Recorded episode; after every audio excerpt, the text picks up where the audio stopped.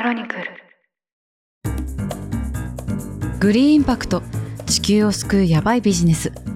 この番組は2020年代の最注目トピックグリーン経済をテーマに最先端のビジネスやテクノロジーそして起業家たちに焦点を当ててお届けしていきます。番組のホストとなるジャーナリストの2人は地球を救いながらでっかいビジネスを描くそんなヤバい仕掛け人たちに次々と会いに行きます。その現場は地球丸ごと。文字通り世界のどこへでも飛んでいきます。改めましてこんにちは。ニュースピックス地球支局の岡ゆずはです。ニュースピックス地球支局の後藤直義です。珍しく今回は東京からの収録になります。後藤さんお帰りなさい。え、皆さん、私日本に上陸いたしました。はい後藤さんに会いたい友達は今連絡を取ったら会えますよろしくお願いします。それは置いといて、それは置いといて。はい、あの、今週のゲストはですね、スペシャルな方をお迎えしましたよ。東院横浜大学の宮坂勉先生です。後藤さん、この方がどういう方なのか教えていただいてもいいですか？これはですね、日本が誇る、まあ、次のノーベル賞の受賞の有力候補にして、今世界中が沸き立っている未来の太陽電池の、まあ、ある意味パイオニア的な研究者なんですね。それが宮坂先生です。もう全世界が注目してるこの技術を発明した方がこの方なんですもんね。そうですね。ごいな。まあ、正確に申し上げますと、まず、どんなすごい人かと言いますと、宮坂先生は、この今世界で注目されている、ペロブスカイト太陽電池っていうのをですね、この研究をされて、で2009年にですね、この先生が初めて、この太陽電池にこの技術をつ乗せて、使ったというですね、まさにパイオニアなんですね。で、このペロブスカイト太陽電池っていうのはどんなものかというと、まあ、太陽電池っていうと屋根の上とかに乗っかってるでっかいドデッとしたこう板を思い浮かべますよね。太陽光パネルみたいなやつですね。あのガラスの重くてでかくてバーンってしたやつ。、そうまあ、家の屋根とかにも乗ってますし、まあ、これまでだと電卓とかにもちょっとついてたりとか、腕時計とかについてる、いわゆる我々がよく知ってる太陽電池。これはもう、旧式であると。クラシックであると。うんなぜなら、この新しいペロブスカイト太陽電池というものは、すごいんです。薄くて、安くて、どこにでも貼れる。その通称を、どこでも太陽電池。ててててん。ペラッペラで曲がったりもするんですって？もうね、いわゆる昔小学校で使っていたこう下敷きとか思い浮かべてほしいんですよね。プラスチックの下敷きってあったじゃないですか。あれに、ああったあった、うよんうよんうよんとかやってたやつれに新しい化学材料を塗ることで、ペロペロペロペロフィルムみたいにこう曲がったりねじったりすることができる、しかも光を透けさせることもできる未来の太陽電池。これがペロブスカイト太陽電池と言われていて、なんじゃそりゃ。世界中で今、生産に向けた開発競争が今、ブワーッと進んでいるんですね。その中でも、宮坂先生はそのパイオニアの研究者として、世界中から注目を集めていて、ノーベル賞候補とも報道されております。そんな宮坂先生に、この未来の太陽電池、どこでも太陽電池ですから、ドラえもんのポッケから出てきてもおかしくないような、この太陽電池をうんどうやって見つけたのか、何がポイントなのか、もともとフィジフィルムで働いていた宮坂先生は、ビジネスやスタートアップにも詳しいので、今日はですね、儲かるペラペラ次世代太陽電池、その舞台裏をすべてトークということで、宮坂先生に来ていただいてます。やったそれでは皆さん、インタビューの様子をお聞きください。はい、本日は宮坂先生にお越しいただきました。おはようございます。ありがとうございます。こんにちはありがとうございます。こんにちは。いらっしゃいませ。今日はすごく楽しみにしておりました。本日ありがとうございます。本日宮坂先生をお招きしたのはこの世界でも話題になっているこのペロブスカイト太陽電池というもの、これがそもそもどういうものなのか、どういうふうにして生まれたのか、どういうこれを使えるようになったらどういう未来が待ってるのかっていったところ、いろいろぜひぜひ基礎からお伺いしたくいらしていただいた次第です。どうぞよろしくお願いします。なかなかないね、もうこれ、あの、完全保存版のゲスト会ですからね。ぜひぜ世界ひ皆さん的に、まあ、ペロブスカイト、まあ、いわゆる春太陽電池と言いますか、ペラペラの太陽電池で今世界中で話題なんですけど、そのまさにもうフロンティアに居続けている先生に今日来ていただけているので、大変ゴージャスな回になっております。よろしくお願いします。よろしく。よろしくお願いします。私2009年にもう太陽電池取材してたんですよ。それこそ山陽とかのね、ヒットとか、まあそれこそいろんなシャープとか、まあ当時は中国系の太陽電池もいっぱい出てまして、こうまあいわゆる単結晶からいろんなもの、白膜までいろいろなものがありましたけど、もう太陽電池っていっぱいありましたよね。2009年の時ってもう屋根の上に乗ったりとか、もう電、いろんなところについてたじゃないですか。うんなんでこのシリコン系の太陽電池じゃダメなんですか、うんなぜペロブスカイトっていうのがわざわざ注目されてるんですか？そうなんですね。まずね、ペロブスカイトは、ものすごく薄く作れます。シリコンは、さっき言ったように、かなり薄くできるんですが、どうしてもやっぱり0.1ミリぐらいの厚さが必要になってくるんですが、じゃあ、ペロブスカイトどれぐらい必要かというと、もう1ミクロンという厚さで十分なんですね。え1ミクロン？そう、1ミクロン1000分のか1シリ髪の毛、コンは髪の毛とかと比べるとどれくらいですか ?1 ミクロン。髪の毛よりも薄いでしょう。全然薄いですよね ミクロンってどれくらい？ペロブスカイトじゃなくてシリコンは結晶スライスするんですけども、あの、あまり薄くして割れちゃいますので、これはミクロンで言いますと、一番薄くても100ミクロンなんですよ。うんなるほど。。ペルブスカイトは1ミクロン以下。1ミクロンでも十分厚いなんですよね。シリコンの100分の1以下の薄さなんですね。そう、その代わりそんな薄いものなんて手で持てませんから、何かに乗せるしかないわけですね。ん、なるほど。それで結局、ガラスの薄い板とか、ペルブスカイトの膜をプラスチックの基板に乗せるわけです。うんうんうんうんそのプラスチックの上に乗せたっていうのはどんな感じかというと、サインペンとかマジ、まあ、サインペンで弾いちゃいますね。マジックインキで字を書いたような感じですよね。プラスチック基板にマジックで字書きますよ。すると、そのマジックで書いた部分のうん色ですね。これが光をするわけです。おー、つなるほど。つまりあの、昔教室で使ってたあの、プラスチックの下敷きみたいなやつにこう、マジックで落書きとかしましたけど、まさにああいうこう、ぐにゃぐにゃ曲がる下敷きみたいなものにこう、インキで塗ったようなものがもそうそううそう。発電すると。で、今、うん今おっしゃったように、くにゃくにゃ曲がるわけですから、当然はい作った太陽電池も曲がるわけですね。おシリコンを曲げられません。シリコンは、ちょっと曲げるとパリッと割れてしまいます。なるほど、なるほど、なるほど。うんですから、薄くて軽くて曲げられるものがまずできるというのが一つなんですうよ。ん。で他にもね、わかりやすい。話すと、もう僕言ったのもいいことずくめで、いいここれでもか、これ、うん、これでもか、これでもかっていうのはいいことも出てくるんですけども、まあ順番に行きますともう一つは、今インクと言いますけども、マジックインクは赤もあって黒もあって、同じようにペルブスカイトは色を変えられます。大体鮮やかなオレンジとか赤とかえ、ブラウンとか、そうなんですか？そうなんです。真っ黒とかね。え、それちゃんと性能出るんですか？その私、あの、グレープフルーツとか大好きなんですけど、ああいう鮮やかなオレンジとかにしてもちゃんと出ます。発電するんですか？発電します。ほとんど目に見えないような窓ガラスに色がついてるのかなってぐらい薄くしても発電できます。もちろんね、え？薄くすればえー薄くするほど光を抜けちゃいますから、発電量は下がってくるんですが、例えば窓っていうのはでかい面積がありますので、場合によってはその窓をあの活用して外が見えるような形で発電することもできるんですね。じゃあ、光を透過する窓でも、実はそこにペロブスカイトが塗ってあって、うん発電しながら窓として光を通すみたいなのもできるってことなんですか？そう。で今光を通すとおっしゃいましたけども、シリコンは不透明ですけども、ペルブスカイトはステンドグラスの色とか、えーサングラスみたいに透明にできるわけですよ。これが3つ目の特徴。おー教会のステンドグラスをペロブスカイトで作ったりもできたりするわけですか？そうですね。全然響いてないですね、先生が。うんあの先生、あの、彼女を放っておいて、次のいいことに行きましょう。うんもう一つは、出てくる電圧が高いのがうんちょっと特徴で、それからもう一つは、えー作る材料が非常に安いということですね。安いんですか？安いですね。えーっと、その1ミクロンしかない薄さっていうものを1平方メートル塗りますよね。まあ、ペンキのように塗りますよね。うんその塗った、まあ、顔料というかペルブスカイト、どれぐらいのお値段かというと200円なんですよ。1平方メートルで。え、じゃあ、ハーゲンダッツのアイスクリームより安いんですか？その、ですねそういうことですね。そうで 1, 平方メートルのペロブスカイトに使う材料代は200円なんですか？ペルブスカイトの材料は200円。まあ、コーヒー一杯よりも安いですよね。うんうん でシリコンの太陽電池と比べるとどれくらいなんですシリコンは今かなり安くなってて、ですよね。もうびっくりくらい安くなってきまして、1平方メートル5000円です。え、そうなんだ。今ちょちょっと待ってください。5000円で安いんだ。いや、シリコンって、でも過去10年で太陽電池のその価格はだいたい10分の1、9割今落ちて、もう暴落してるぐらい落ちてるわけです。それで今でも5000円するわけですね。おお詳しいですよね。本当にその通りなんですよ。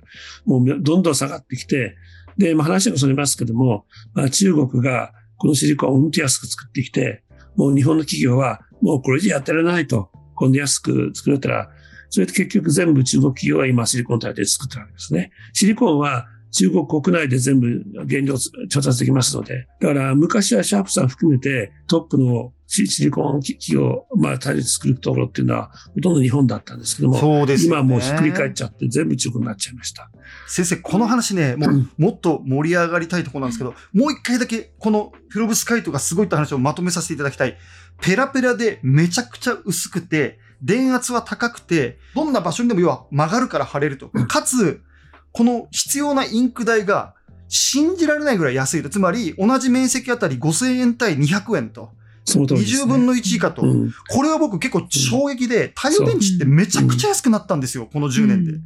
それのさらに20分の1いくって、ほぼタダですよ。うん。えー実際に作ろうとしますと、インクだけじゃダメで、基板が必要、配線が必要、それから、ペロブスカイトにくっつけるね、他の実際材料も必要になってくるんですよ。ですから、あの、まあ、正直、産業で、あの、ものができて商品化しますとね、さすがに何十分にしかならなくて、いろんなものがくっつきますので、最終的にはでも、まあ、シリコン太陽電池の半額以下にはなるかなと考えてるんですね。それでも安いですよね。安いよ。なんで、なんでそんなに安くできるんですか？それは材料に使うものがあんまり貴重なものを使ってないからなのか、うん薄いからなのか。それはいい質問で材料も安いんですけども、この材料を塗って太陽電池にする製造工程がまた安いんですね。うーうんん。つまり印刷でできてしまうんですよ。印刷で。で、シリコンはどんな感じかっていうと、えー1400度って温度に上げて、何時間もかけてシリコン結晶を引き上げるんですね。ところがペルブスカイトは、まあ、10分か20分でできてしまうんですね。あの、インクを用意して、印刷機で塗って乾かして出来上がりと。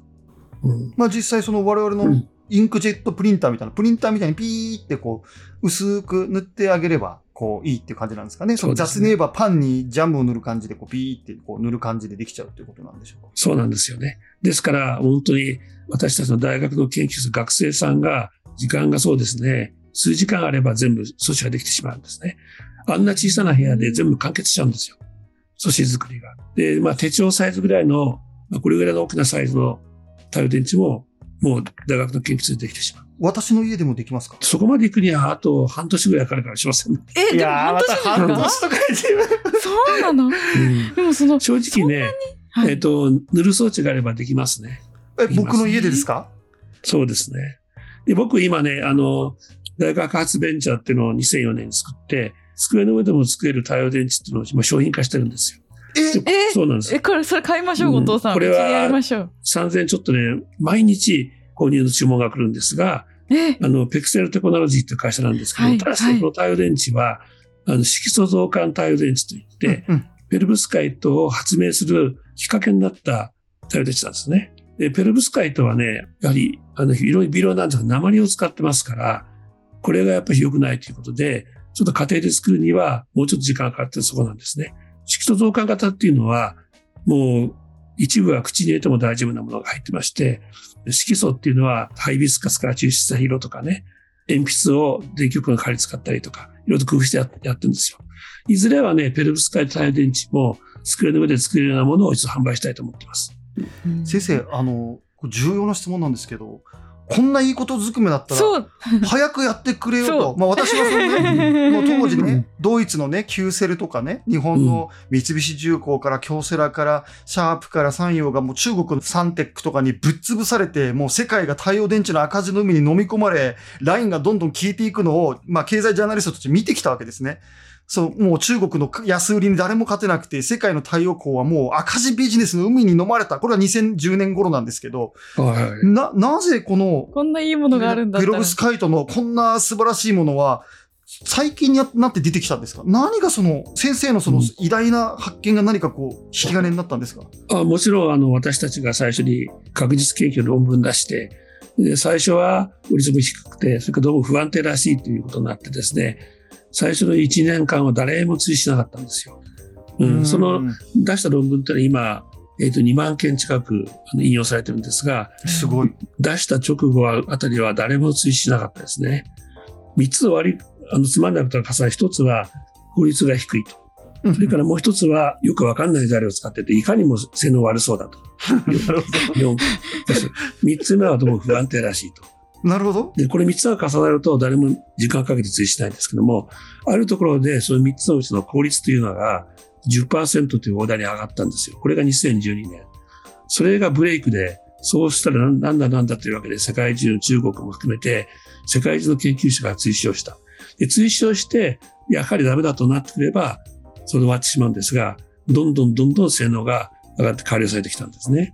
なんと、この光を電気に変える効率がどんどんどんどんそんな風に上がってきたのこれはなぜもう、うなぎの、それはもうね、うん参画する研究者数が半端じゃない増えたからですね。はい今大体現在で、昨年は3万人だったのに今4万人ぐらいいると思うんですよ。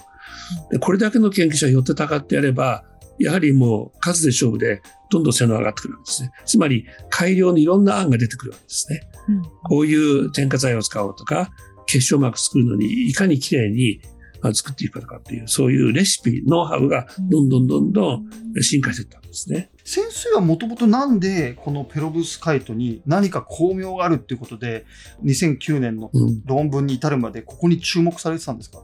いやー、あのそれほど僕注目してなかったですよ、本人として。は。そうなんですか？やっぱし、いや三つの性能が悪い、よくわかんない材料だと、それが不安定だったんですね。うんで、これは頑張って作ってた私の研究室、博士課程の学生がですね、博士論文書くには十分だと。誰もやってない砂漠のような状態で、ボンと作るわけですから、もうこれはは博士論文は通ると。うんだけど、実用化行くとは全然思ってなかったんですよ。うん面白い材料だと。うんうんうんうんところが、まず実実用化に注目されたのは、効率がね、半端じゃないぐらい上がってきて、ついにシシリコンの最高効率、産業のリーダーのシリコンまで届いちゃったと。しかもめちゃくちゃ安い。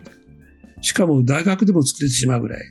シリコンで作ろうと思ってやっぱ100億ぐらいの設備が必要、設備必要ですけども、もう大学の研究室でできてしまいますからね。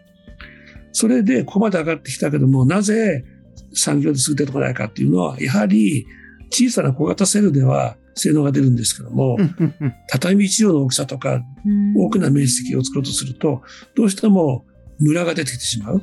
村ですね。うんでもそのムラというのもいろんな飛び道具があって、鳴らすことができまして、日本では今、積水さん、えー東芝さん、パナソニックさん、金香さん、いろんな産業が事業化に向けて今設備を作ってるわけですね。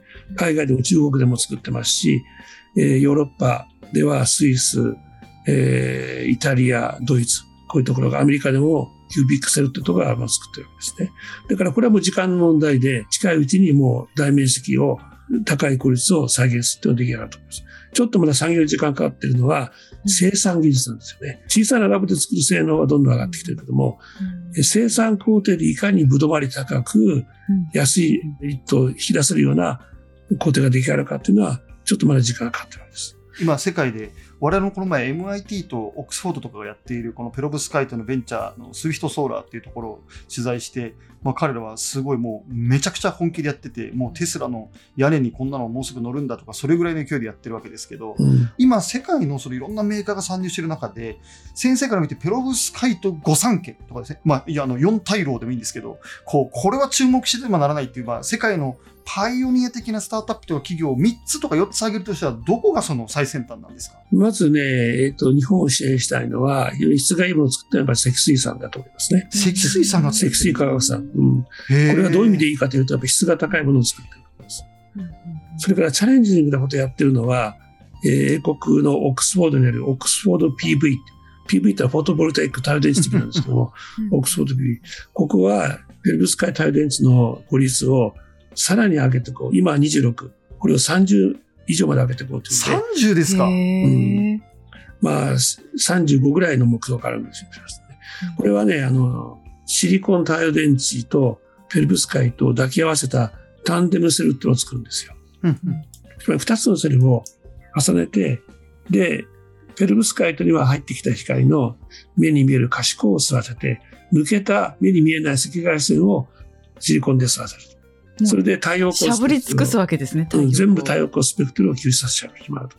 それをやるとどうなるかというと、電流値っていうか電圧が上がるんだ。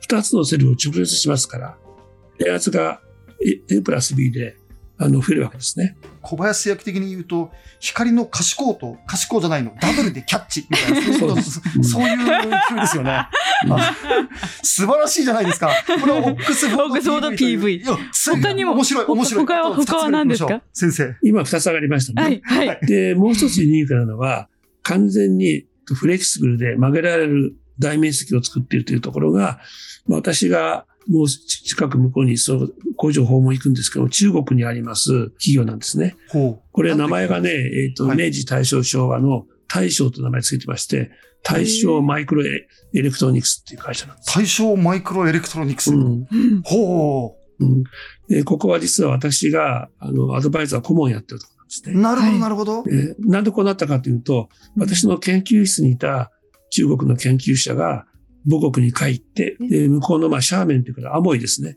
台湾に違い、そこの大学の教員になったんですよ。で彼が親しく友人となったのが、そのベンチャー企業を起こして今の社長なんですけども、まだ若い、まだ、まだ40にいたかいかないかって年なんですけども、で、そこが、えっ、と、ペロブスカイとはシリコンとと戦うようなものではあったらダメで、シリコンができないことをやっていく。軽量フレキシブルで、大面積で曲げられるもの。で、これを今作って、しかもね、えっ、と、工場のラインを作って、工場ラインで生産を始めてますから、すごいと思いますね。これどれぐらい大きな、その曲がる電池なんですか？太陽電池なんですか？えーっと、1メー、1メーターかけ1メーターぐらいですね。おおでかいですね。大きいですね。で、今私どものところに、そのサンプルが入荷してきて、あの計測してるんですが、私どもが今使ってるのは40センチかける40センチですね。うんそれで変換効率どれくらい出るものなんですか？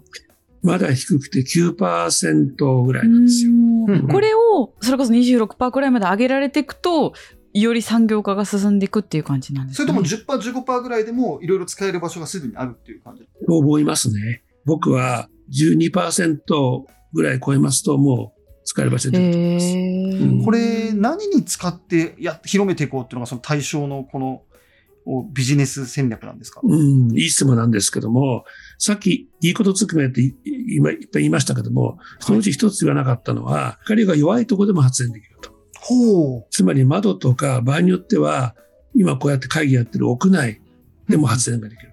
これはシリコンができなかったことなんですよ。屋内でも発電できるんですか？そうなんですね。ええで、シリコンっていうのは、僕たちのこういった携帯電話のカメラに入ってるセンサーがシリコンなんですね。これ僕たち暗い部屋、居酒屋行っても写真撮れますよね。はいあんな暗いところでもシリコンは働いてるんですが、これ実は発電はしてなくて、逆に電圧を加えて画像を撮ってるんですね。だからシリコンっていうのは暗いとこ行っても十分に、え光を電流に変える能力があるんですよ。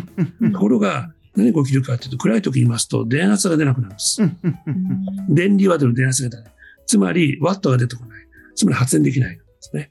で、これはどれぐらい起こる起こるかというと、雨の日、曇りの日、大体外のあの晴天の明るさが10分の1ぐらい下がってくると、かなり電圧が下がります。うん。で電圧が下がるとコンバーターが動かなくなるので、結局は発電が止まってしまう。うんうんうんで、これがい痛みなんですね。あの、曇った日は発電できないと。ところがペロブスカイとこれできるわけですよ。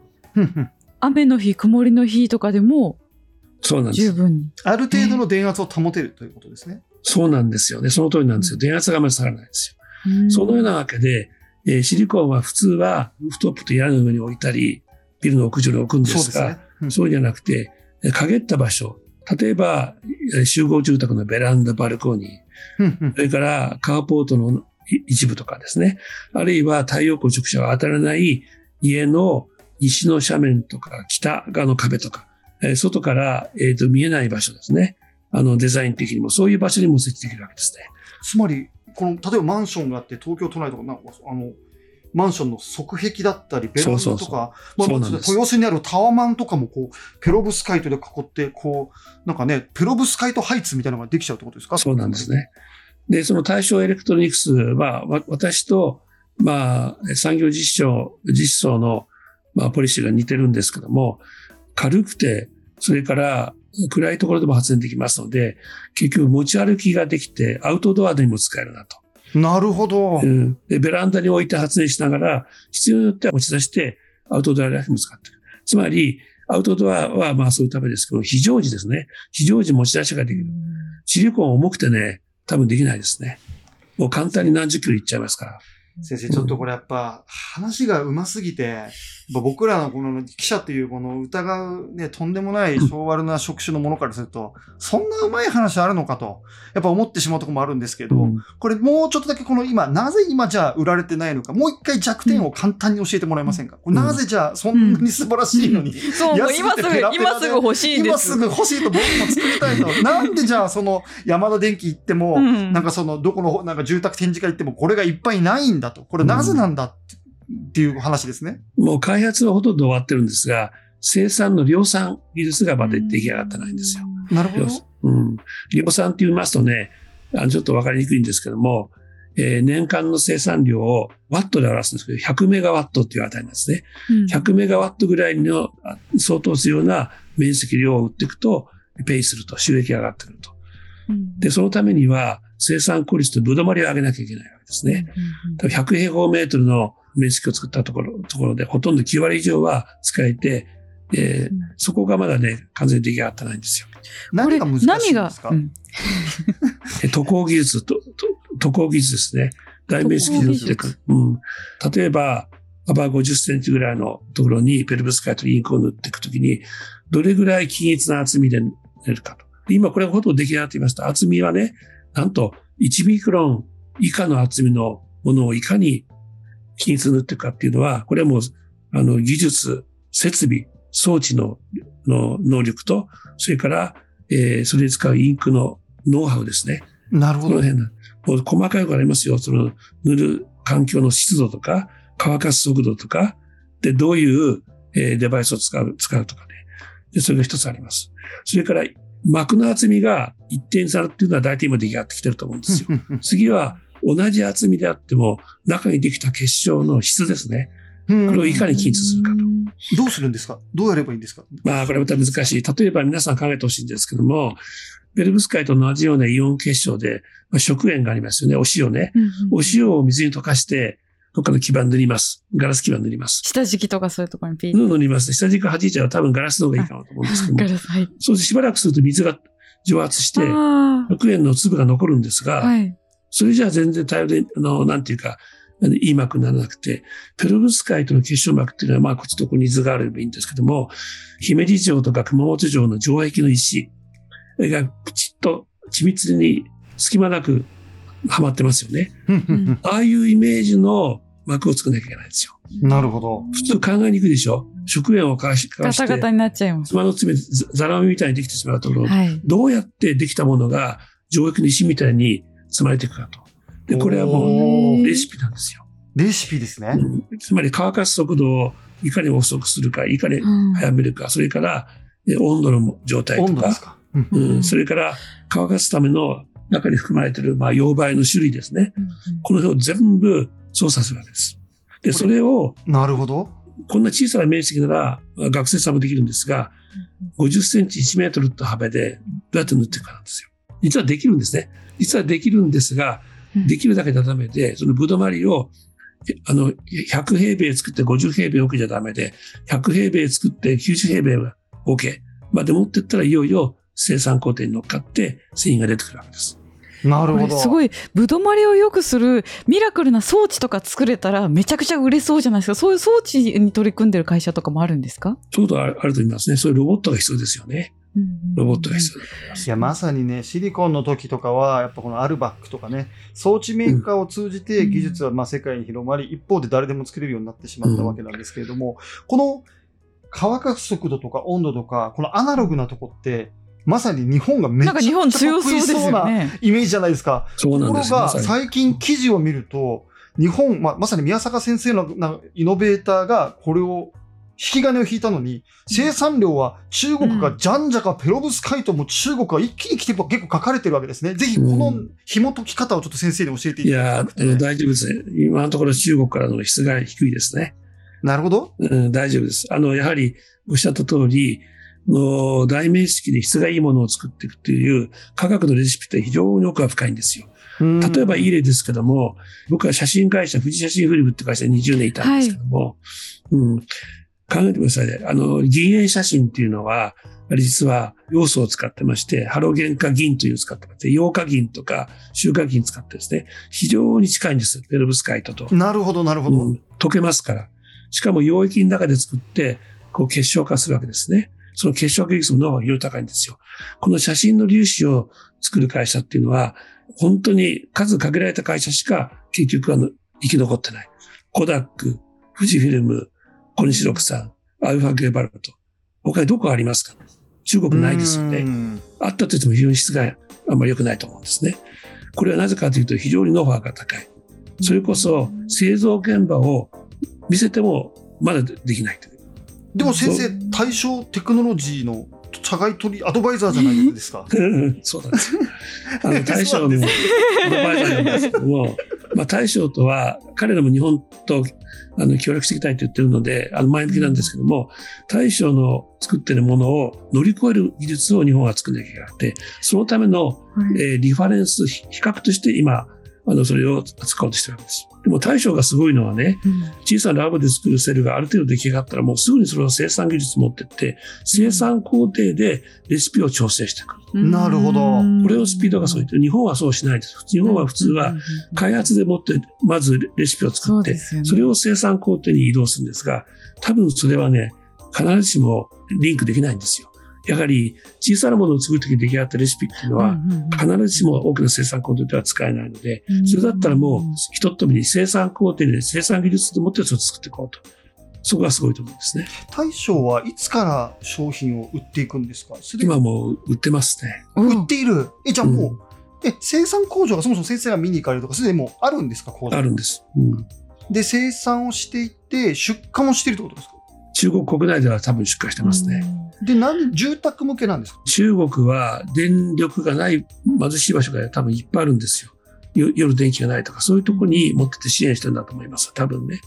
それもあるし、シリコンを使うような方法と違って、そのベランダ発電とか、アウトドアとか、そういうところにこれを応用しようということで、特定のユーザーさんからどうも引き合いが来てるようですね。ただこれは一般の人に売ってるんじゃなくて B2B で法人に売ってるんだ。なるほど、なるほど、なるほど、なるほど。うん。まあ、つまり建物からはビジネスを広げていくっていうイメージで合ってますか？うん、そうですね。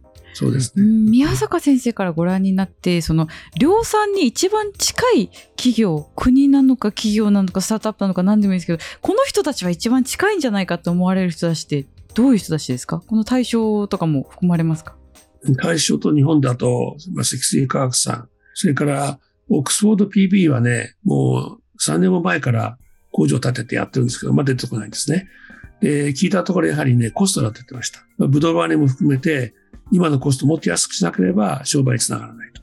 非常にね、シリコンと抱き合わせていくっていうのは大きなチャレンジで、どこが違うかというと、まあ、積水さんも大将もシリコンとは競争しようとしてないと思うんですよ。シリコンが使えない場所に使っていくと。うん、共存していくと。で、いよいよシリコンと同じような高い耐久性がね、20年も使えると屋外でなってきたときは、もうこれ明らかにシリコンがなくなりますね。全部プロセスが変わっちゃいます。それまでの間は、シリコンが使えない場所で使っていこう。ところが、オックスフォード PB はもう完全に治って、今のシリコンを抜かしていこうと考えてるんですよ。それは。もう性能を圧倒的に高いレベルに持っていこうと。今のシリコンの20数パーセントじゃなくても30%超えやっていこうと。そうなった時っていうのは、性能が高いだけではダメで、コストも安くしなきゃいけないと。そこが今の大きなチャレンジなんですね。コスト的な場合、ぶどまりの問題があって、まだ出出てきてないんだと思うんですよ。その大将を作ったのは先生の元教え子なんですよね。教え子が向こうに行って知り合ったパートナー、うんまあ、私の知らなかった中国人のパートナーが会社を作ったんですけども、まあ、このスピード感が強いっていうのはやっぱして背景に動くあの、財力が大きいですね。地方自治体とか投資家とか中国政府が背後でやっぱドーンと金出すんですよ。なるほど。何十億、数十億をどんどん出すんですよね。すごいですね。単一企業に。うん。うんそれは日本じゃ多分ないんじゃないですかね。うんそして、じゃあ今その元教え子の方は、大学にいながらその大将にも関わってらっしゃそうんるですか？のそう大学。大学で教員やりながら、対象の役員にもなっていると。なんという方ですか？李信ですね。李、李、李君ですね。うんで、リーさんは向こうで教員先生の教え子であり、向こうで教員になって、その知り合ったそのパートナーというのは、その技術を持っていたんですか？そのリーさんの技術とその知り合ったビジネス知り合ったパートナーはね、多分エンジニアじゃないんですよ。あー実実業家なんですよ。経営者の実業家ですね経営でお金を集めるのが、あの、狙いですね。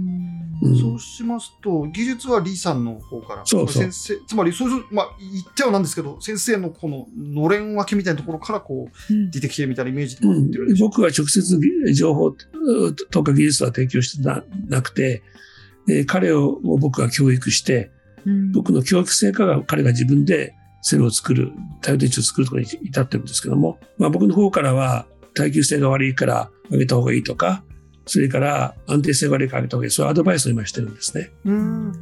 先生にやっぱり仰ぎたいポイントっていうのがまだ皆さん、あの対象がね、たくさんあるんですね。そうではありますけど、ほとんどもう今は自立してますね。ほとんど自立してますから、もう競争関係に入ってきてます。私は私で国産のいいものを作ろうと、今は頑張ってるわけですよ。対象のものを抜かなきゃいけないと。その抜くためのターゲットになったんですね。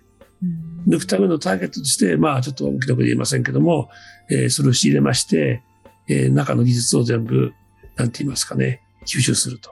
まあパクると言いますかね。これは、先生、ドラマチックに言いますと、日中指定対決みたいなことなんでしょうか？雑ですいません。完全な対決にはしたくなくて、お互いいいところは協力していきたいと思ってるんですよ。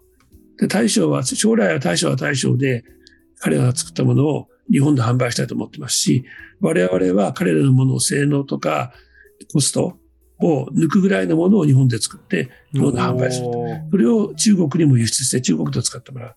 で、だから、ランク分けて S クラス、A クラス、B クラスと多分出てくると思うんですけど、日本は S クラス。で、まあ、中国のものは A クラス、B クラス。そういう競争に入ってくるんですね。先生の会社についても紹介していただいてもいいでしょうか？ああ、えっ、と、ペクセルテクノロジーとペクセルっていうのは面白い名前なんですけども、フォトエレクトロケミカルセルの頭文字を取った、えー光電気化学とかなんですけど、要するに太陽電池なんですね。で色素増換太陽電池を実用化するために作った、2004年に作ったんですね。もう、もう19年目に入りましたけども、うん。で、ずっと色素増換の、えーフィルム型太陽電池を作って、で、シリコンができないことをやると。屋内でもやりますと。いうことで、えーもうずいぶん前ですけども、名古屋で行われた愛知万博でも出展しまして、で、植物の育成と太陽電池を同時に行うと。で、グリーンハウスにこれを置いて、えー太陽電池と発電して、透過した光で植物を栽培する。で提案してきたんですね。で、その色素増換をやってる間にね、まあ僕は大学でペルブス会と発明できたわけですよ。そんなわけで、世界中で色素増換やってる研究者がもうワンサマっていて、もう中国なんかうじゃうじゃいたんですけども、アメリカもいたんですけども、ほとんど99%がペルブスカイトにくら替えしちゃいました。なるほど。うんいろんなことがありまして、ヨーロッパでは色素増換でのもうノーベル賞を取り候補になっている研究室があるんですけども、まあ、えーとマイケル・グレッツェル先生ってまだ健在でやってますけどね。そこはもうガンガン色素増換やってて、世界トップリーダーになったある時、ずいぶん前かな、宮坂さんって言って、今私の研究室で私が色素増換の最後の論文を書いてますと言ってました。なんと色素増換の歴史に先生が終止符を打たれたと、えーいうことですよね。うん先生、あの、今そのご自身の会社ではなんか物を釣ってビジネスとかもうすでにいろいろやられてるんですか？そうです。これは、あの、国内のペルブスカイト太陽電池の研究開発を支援するような膜を作る装置、それから、えー、フレキシブルな太陽で作るプラスチックの基板をね、出してます。で、昨年はヒット商品出たのはですね、えーまさにインクジェットプリンターで、インクジェットプリンターでペルブスカイトを塗っていく。これを販売しました。うん、へえ。結構人気で皆さん購入してます。先生の会社は、その、先生の会社自体がペロブスカイトダイオ電池をその量産していくっていうよりも、それを作るための装置だったり、そう、基盤だったり、そういうものを作っていくっていう。そうですね。作るためというか、その研究開発を支援する。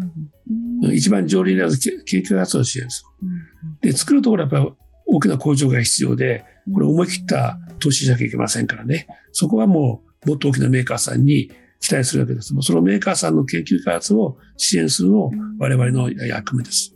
で、か結構なこのカーボンゼロ、カーボンニュートラルが始まってから結構な注文が来てます。かつてのまあ、いわゆるシリコン太陽電池みたいに、まあ、日本は S って当時も言ってました、日本メーカーは。で、中国は2級品だと言っていたのにもかかわらず、あっという間に日本のその、うんトップメーカーが消え去ってしまったと。この歴史を繰り返さないためのポイントを教えてください。つまり、やっぱり日本はい技術がある、技術があるって言いながら全部吹っ飛びましたやん。でパナソニックも全部うんダメになったじゃないですかっていう、これをこのミゼラブルなうん状況をし、まあね起こさないための。そうはならない明らかなポイントが少なくとも2つあるんですね。お一つは。原料のシリコンは中国で国内で安くて手に入りましたけども、ペルブスカイトは日本国内で全部原料を調達するから、あの安い原料を海外に依存しなくていいということと、もう一つのポイントというのは、ペルブスカイトの膜作りの高いノウハウ。これは日本が他が追求できないレベルに持ってきただろうと。だから、シリコンの場合は結構真似がしやすかったわけですよ。インゴットをそれをスライスするということですよね。あとはエレクトニクスで。でもペロブスカイトは、それとは全然違って、なんと結晶膜を作る反応というのは、塗る基板の上で起こるんですよ。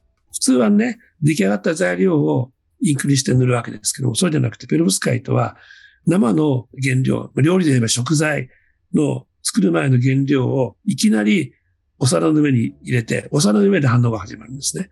つまり基板の上で反応が起きる。それを全部科学で制御するんですよ。そのノウハウっていうのは非常に高いと思いますね。なかなか真似がで。第1点目の原料の方もう一回教えてほしいんですけど、シリコンとペロブスカイト原料で何がその真似がしにくいんでしたっけ？原料をえ海外に依存せずに全部国内で調達できるっていうのがペルブスカイトのあのいいところいいとこですね。えっ、と、要素、臭素、それから鉛、鈴、他の有機物質、全然問題なく国内で簡単に調達できますから。シリコンは違かったんでしたっけ？シリコンはシリコン結晶ですけども、これは日本も多分中国から輸輸入している状態だと思いますね。うんん。まあ、日本でも作れなくないんですけども、高いわけですよ。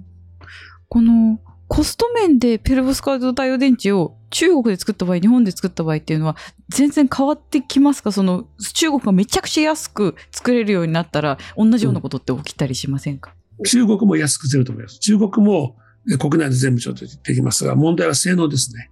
えー性能が、えー日本ほど上がらないだろうと。そして、コスト的にも、性能っていうのはその背景にブドウ割りがありますから、うん、たくさん作って、性能がいいもの悪いものでできていて、ある程度の性能のものを販売しようとすると、できなかったも全部無駄になっちゃいますから、結局中国産のものも最終的にはそういう理由でコストが上がってしまうわけですよ。日本のノウハウが、技術が上がってきて、ブドウ割りが上がってきますと、当然それはコスト安にも響きますから。だから質が高いものを安い値段で作れるという技術が最終的には日本で出来上がると。だから日本から買ったもの S クラス、中国でもいいものがあって安い、日本よりもちょっと安いんだけども A クラスだと。いうことになったときに、中国がもし S クラスのものを出そうとすると、たくさん作ったもので、性能がいいところだけを全部取って、それを装置に持っていく。そうすると、ぶどまりが低いですから、コスト上がっちゃいますよね。だからそこはもう、いたちごっこになるんですも、いつになっても日本のそういういいレベルには届かないというような状況が出来上がるかなと思います。面白すぎて、時間があっという間に過ぎてしまったんですが、私から最後に一点ですね、ペロブスカイトがまさに、えーいずれは今までのシリコン、屋根の上にもあったりとか、うん。いろんなところに置かれても、全部飲み込む未来があるっていうのは非常に僕は面白いと思ったんですけど、今後まずはこの薄くてペラペラで安いペロブスカイトがちゃんと量産に乗っていくと、どんな暮らしとか生活へのこうところで使われるようなこうアプリケーションがどこに行くのか、先生のこう赴くままにちょっと最後教えていただきたいです。うん。まあ電力のね、自給自足っていうのが進んで、冷蔵庫やテレビと同じように各世帯で必ず一つはペルブスカイト対電池がうんあると。カーテンにあのぶら下がっていたり、ベランダに置いたり。で、電力を自給自足しますので、それを全部あの蓄電池に蓄えるわけですね。リチウムイオン電池とか。おそらく車の EV 車の蓄電池がその役目になると思うんですけども、家庭内にも蓄電池。で、車ともそれつながる。だから全部収収穫したエネルギーは蓄電池に蓄えると。で、小さな蓄電池入れたものっていうのはもちろん持ち出しても使えますから、屋外でも使えるし、家庭内ではそれを100ボルト1アンペアに変換して家庭の電力も使っていけると。そういう形で各世帯でペルブスカイト対電池が必ず1台使われているという形になってくると思いますね。簡単に原発の電力数台ぐらいはそれでも多分賄える状況になると思います。お家にその冷蔵庫とか洗濯機とかがあるように私も1台マイクその持ってるようになるマイペロブスカイですか？マイペロブスカイトを持ってるとこれそこで発電ができるから電気代とかも安くなったりするんですがどういういいいいことそうですね。電気代、もちろん安くなりますし、うんうんで、それもちろん面積をかなりなければ、空調とかガスほどの電力にならないんですけども、うんですから、えーペロブスカイトだけで全てができるわけじゃないですね。うんえーだけども、結構な割合を発電できますから、当然、家庭で使う電力代も下がってくるし、で、各、まあ、都会でこれをやれば、えー各世帯で発電すれば、総合的にはものすごい大きなうん電力、そうですよねそう考えますね。つまり小型分散型のネットワーク再エネのインフラの、まあ、大事なパーツになるってことだと思うんですけど、先生のところにたくさんいろんなビジネスアイデアが持ち込まれると思うんですよ。僕もだったらそうするんですよね。先生、ペロブスカイト論文お読みしまして感銘を受けましたと。つきましては私こんなことをやりたいんですが、先生ご助言をとか言ってのは山のように来ると思うんですね。その中でも、うんいいな、き君はいいぞっていうやつをですね、ちょっとちょいと拝借したい気持ちに駆られまして、先生、この先生がこれまで聞いた中で、それは結構いいかもっていうペロブスカイトアイディアトップ3で最後ちょっと締めさせていただけないでしょうか。屋外で使う場合ですと、産業、まあ、倉庫ですね。倉庫の屋根、そうん、非常に面積が大きい。なるほど。それから船舶でいうとタンカーですね。タンカーの真真っ平らですね。あそこはかなりやっぱりタンカーで、あの、重油を使ってますので、発電したいと。そういうところに、まあ、大面積という点ではそういうところにうん多いなぜかというと軽いからですよ。うんうん船が沈まない、そう倉庫もの、あの、重量物は置けませんからね。そうですね。そういうこととか、まあ、いろんな公共機関の公園のベンチとかですね。そういうところで、いつでもどこでも携帯を充電できるような、うん。あの、はいプラグがついてる。それは全部太陽電池で。その太陽電池は雨が降った日、曇った日でも発電してると。うん、それ、スマホ充電したいサラリーマンがベンチからどかなそうですね。それ。うん、スマスマホ充電いいいな。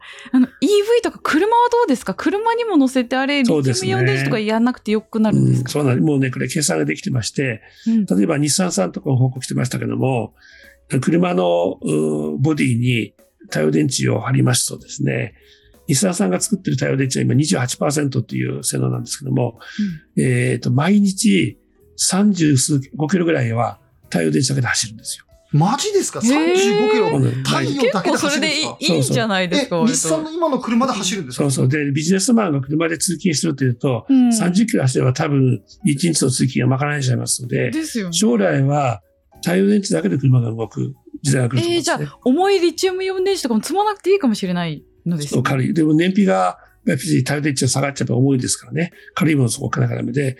で、これは西田さんが28%の太陽電池を乗せた時の計算ですけども、まあ、ペルブスカイトは、まあ、すぐに大面積で効率が高いと言っても、まあ、例えば20%しますけど、それでもね、20キロぐらいは毎日走るわけですね。うん。で、しかも、これまで大事なかったことは、まあ、ビルの谷間走っても必ずシャドウが影あります。そういう影たところ、曇りの日でも発電できる。で、蓄電できると。これが大きなメリットですね。先生、そんな、すごい新産業の引き金を引いて、さぞかし、その、大変なお金持ちにもなられてるんですか？その、がっぽりその研究の成果みたいなので。すいません。ちょっと経済メディアなので、私いやいや、今はどっちかというとお金を使う方ですね。う んそうですかそうですね。研究のために。うん、なるほど。そうですね。あの、やっぱり大学の教員でもありますので、アウトリーチと言いまして、こういったペレブスカイトの分かりにくい技術を外に紹介するために、レクチャーに出てかけていったり、最近では小学生、中学生を対象にしたえーメディアにも行きます。へこのえ。東京都の教育長が2000人人ぐらいですね、先生方集めて、あの、この話すんですけども、アウトリーチが必要でね、よく太陽電池っていうのは今までどうも日本ではマイナスイメージがそあって。トラウマがあったんですけど、そうじゃないんだよ、と いうことで、えっ、と、元気をつけるためにお金をかけて逆にそういうところに出てきます。えーうんいやーもう、あっという間に時間が過ぎてしまいました。いやーまだまだ、まだまだ知りたいこといっぱいあるのでまた、またぜひ取材させてください。超面白いです。すごく面白かったので、いやー、ありがとうごす私はごく面白日本ってのはかったです。太陽電池敗戦国のやっぱあのね、衝撃、悲しみがずっと思ってたので、うんまさか、で、色素増刊もソニーとかやってたのも知ってたんですけど、別になんか全然来ないなと思ってたら、こんなことになっていたとはうん衝撃です。ごいいやー、面白かったです。さすが先生、あの、いやっぱ科学とビジネスの両方分かってらっしゃる、うんこの稀有なトークで、これもヒット回になることをはい私は確確信しております。うんありがとうございます。すごく面白かったです。ありがとうございました。というわけで宮坂先生のインタビューをお届けしました。後藤さんお話を伺ってみてどうでしたか？いやー、もっと技術を盗みたくなりましたね。